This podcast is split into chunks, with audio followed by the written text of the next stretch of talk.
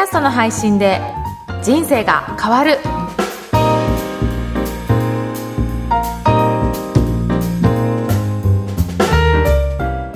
皆さんこんにちは、声ラボの岡田です。こんにちは、上田です。岡田さん、今日もよろしくお願いします。よろしくお願いします。岡田さん、実は今日も公開収録でこの放送を収録させていただいてるんですけど、はい、そうですよね。今回は5回目の配信になりますね。どうですか、はい、皆さんどうですか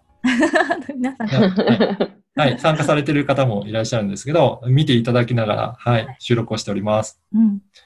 こんな感じで、Zoom を使って、収録をしながらその様子も皆さん見ていただけるのが、うん、いいところかなと思っております、うん、はい。そして、はい、今回もゲストの方をお呼びして、でゲストの方と一緒にお話しながら、収録を進めていきたいと思います。今回のゲストは、岩井由紀さんです。岩井さん、よろしくお願いします。はい、よろしくお願いします。よろしくお願いします。よろしくお願いします。岩井さん、簡単に自己紹介、どんなことされているのか、ご紹介いただいてもよろしいでしょうか。はい、岩井由紀と申します。今までは起業家さんのスタートアップの方に、サイトココルネっていうので、認知拡大の場を作るっていう形で交流会をさせていただいたりとか、あと、ラジオにゲストで来ていただいて、ご紹介するっていうことの活動をしていたんですけれども、はい、今年から、現役保健師として、もう一度医療の方に戻って、保健指導させていただいたりですとか、あとは、そのストレスをどういうふうにケアするかっていうののサイトを今新しく構築しているっていうようなことで活動しています。はい、ありがとうございます。はい。そして、はい、ポッドキャストも最近リニューアルされて、は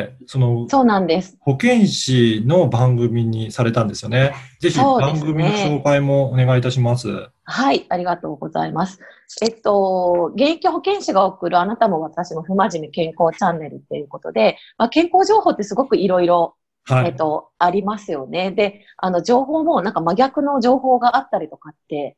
するので、なんかそういったところの、本当リアルな、情報、お伝えを、いろんな、専門家の方をゲストに招いてお話をしたりとか、あと、不真面目ってついているんですけれども、はい、なんか、頑張らなきゃいけないというよりは、なんかこう、楽して、ちょっと体にいいことみたいなものを、具体的に事例を挙げてご紹介をしている番組になります。うん、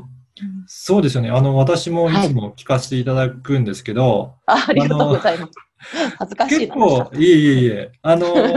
気楽にやって、なんかポイントさえ押さえておけばいいのかなっていうふうな感じがしたんですけど。そうですね。うん、結構、実際お仕事でやってるところだと、バランスよく取らなきゃいけないとか、30品目食べなくちゃいけないみたいな、もう本当によく聞いたことのあるようなお話をするんですけど、はい、なんか実際行動を変えるところって、もうちょっと、なんかリアルで、そして楽に、はい、うん、こんなに食べていいの？でも痩せちゃうよとか、なんかそういう方が結構楽しんで健康に近づけるんじゃないかっていうので、ちょっとこの番組でお話しさせていただいてます。例えば、どういったことをご紹介されるとか、なんか具体例とかありますかね？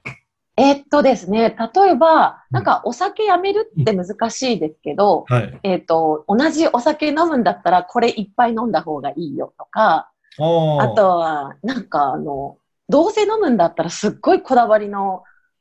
お酒を、焼酎を、なんか、こだわって飲もうよとか。じゃあ、安いのを飲むんじゃなくて、ちゃんといいものを飲んだ方がいいんじゃないのっていうことですかね。そうです。適当にコンビニのチョコレート食べるよりはもうゴディバの、なんかすっごい高いのを、楽しみにして食べるとか。なんかそういうお話をよくしてます。いいですね。上田さん、何か聞きたいことはありますか？いや、なんか現役保健師の岩井さんだからこその情報ですごく、はい、なんか、あ、そういうこともやっていいんだみたいなことを思ったりとか、はい、ダイエットとかもとりあえずやるっていうよりも自分に合ったものを、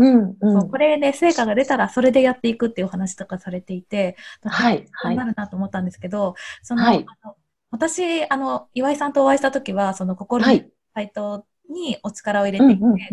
起業家の方を応援されていて。今、引き続きやってらっしゃると思うんですけど、元々看護師さんだったの、はい、なんか元々やられたなんか大きな原体験というか、そういうのをちょっと聞きたいなって。で、今もそちらに力を入れてらっしゃるということで、はい。なんか中で看護師をに力を入れたいと思ったきっかけとかポイントを教えていただけると嬉しいなと思ってます。あ、そうですね。看護師保健師10年ぐらいしてた時に、なんか一生懸命こう、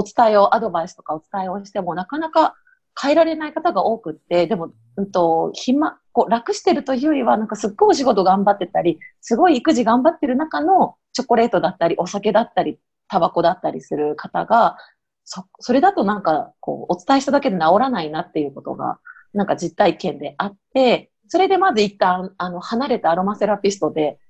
とりあえず、なんかこう、ゆっくりしていただいた中で、余裕ができて初めて行動を変えるっていうのをしていただきたいと思って、ちょっと看護から離れたっていう感じなんですけれども、で、まあ、起業家さんといろいろ関わって、本当に素晴らしい方がたくさんいらっしゃって、本当だったらそういう方と繋がったらいいのにっていうところから、ちょっともう一度、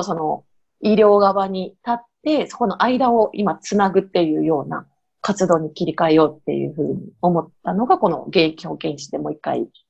スタートしたっていう感じですね。あ、そうなんです。一回そのセラピストっていう、また別の方法で、なんかこの人を変えたいとか、より良くしたいっていう思いがすごい今伝わってきたなっていうのは思いました。はい。ありがとうございます。ありがとうございます。それで、ポッドキャストやってるところで、何か今回この、やってる時に思うような疑問だったりとか、なんかこういうことあるのかなっていう質問とかあれば、ぜひこの場でお受けして、リスナーの皆さんにもそのあたりもシェアしてさせていただきたいなと思うんですけど、何かありますかね？ありがとうございます。はい。ですね、まあちょっと2つぐらい考えて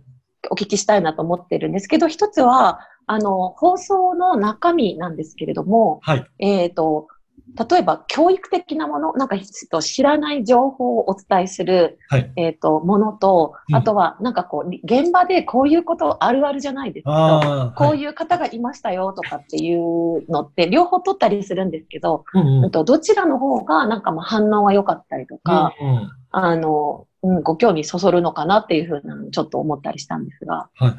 そうですね。ポッドキャスト聞いてる人を分析したこともあるんですよね。そうするとですね、30代、40代の方が結構中心に聞かれていて、しかもジャンルで言うと教育番組っていうか、英語の学習の番組だったり、ビジネスの番組だったりとかが結構聞いてる人たちが多くて、その次にやっとコメディとかなるんですよね。なので、やっぱりなんかちょっとお役立ちできるような情報だったりとか、あとはその隙間時間でちょっとなんか勉強したいなっていうような方が結構な割合でいるのかなっていう感じがするので、やっぱりそういったお役立ち情報をお伝えするとまず人気は出るのかなと思います。で、それに加えて、ただそれだけ淡々とやっていってもあんまり面白くなくって、で、それよりもその方の伝えてる方のパーソナリティとかも伝わると、やっぱり、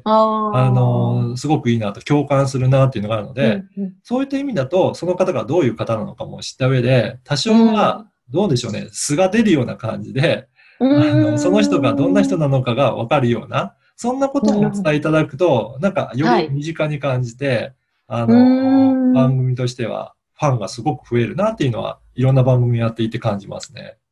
なるほど。勉強になります。ちょっとこう、間に挟みながらっていうか。そうですね。そういったことで、あ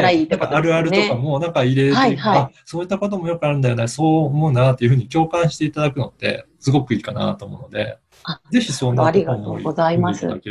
いですね。ありがとうございます。上田さんはラジオとかもディレクションをやったりとかして、いろいろ関わってるんですけど、やっぱりラジオとかってどうですかね？そういった作り方とかもするんですかね？そうですね。なんかその DJ の方の、すごい専門的なところのコーナーもやりつつ、その他の人間味を出したりとか、バランスをやっているっていうのが一つと、あとやっぱりこの、ポッドキャストっていうのも、伝えることの目的ではなくて、手段の一つだと思うので、なんか、ゆりさんがどういう方に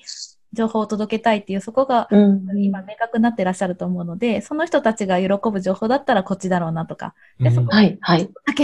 日は現場でこういうことがあってっていうプチ、垣間見れるトークがあるとすごい喜ばれるんじゃないかなって今聞いてて思いました。なるほどです。ありがとうございます。勉強になります。はい。いろいろもう一つの質問をお伺いしたいんですが、だいたいいい時間になってきてるので、そうですよね。はい、ありがとうございます。ちょっと岩井さんになんか PR するということか、こういうことを今やってるので、お知らせみたいなのがあれば、はい、ぜひそのあたりもご紹介いただきたいんですけど。あ、はい、今、たくさんの方が今ストレス、コロナのことでストレスも溜まっていたりとか、一人で抱えるっていうことをどうしてもしてほしくなくて、今年の9月に、その相談できる占いとかもできたり相談もできるサイトを立ち上げたり、しています。で、両方とも例えば相談したいっていう方も、集まっていただきたいですし、いや私こういう体験があるから誰かとシェアをして少しでも誰かの心をちょっと柔らかくできるよっていうその相談側の方も両方ともぜひ集まっていただけたらなと思うので、今 LINE アットでそこに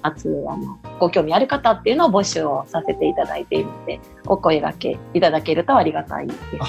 あ、わかりました。はい、はい、ぜひリンクもこのポッドキャストの説明文に掲載させていただきますので、ぜひそこから興味ある方チェックいただければと思います。はい、ぜひお待ちしてます。はい。はい、ということで今日は現役保健師が送るあなたも私も不真面目健康チャンネルについてご紹介しました。この番組のご感想ご質問はツイッターでも受け付けています。ハッシュタグポッドキャスト人生でツイートをお願いいたします。ということで岡田さん、ゲストの岩井さんありがとうございました。ありがとうございました。ありがとうございました。